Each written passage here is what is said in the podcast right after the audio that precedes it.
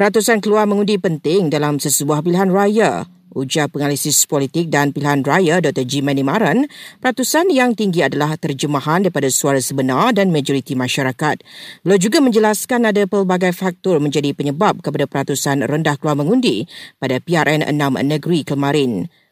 Menurut Dr. G. Manimaran, di samping kelesuan atau dihadrasi politik, rakyat juga masih keliru ramai tak keluar mengundi kerana keliru. Mereka menganggap mengapa saya nak keluar mengundi lagi sekali dalam masa uh, 10 bulan. Ada yang kata ini referendum pilihan raya persekutuan akan tukar kerajaan. So ramai terkeliru dengan kenyataan-kenyataan setengah parti, setengah ahli politik.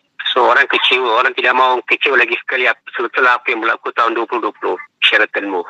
Beliau juga berharap pendidikan, fakta dan maklumat mengenai pilihan raya terus giat disebarkan bagi membantu pemahaman khasnya untuk pengundi muda, bukannya secara bermusim.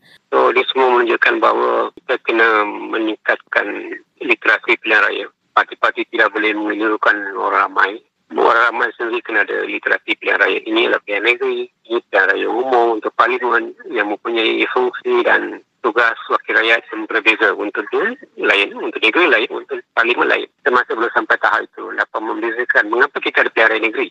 Dr. G. Manimaran turut meminta SPR berusaha mencari jalan untuk menaikkan peratusan keluar mengundi pada PRK atau PRU16 akan datang. SPR pun kena menganalisis mengapa peratusan keluar mengundi rendah. Mereka menjagakan 85% tapi 70 saja lingkungan. Mengapa SPR kena buat postmortem? Kita kena tambah meningkatkan untuk meningkatkan peratusan keluar mengundi. Peratusan keluar mengundi di semua enam negeri Sabtu lalu kurang daripada 75%. Jauh lebih rendah daripada jangkaan SPR iaitu lebih 85%.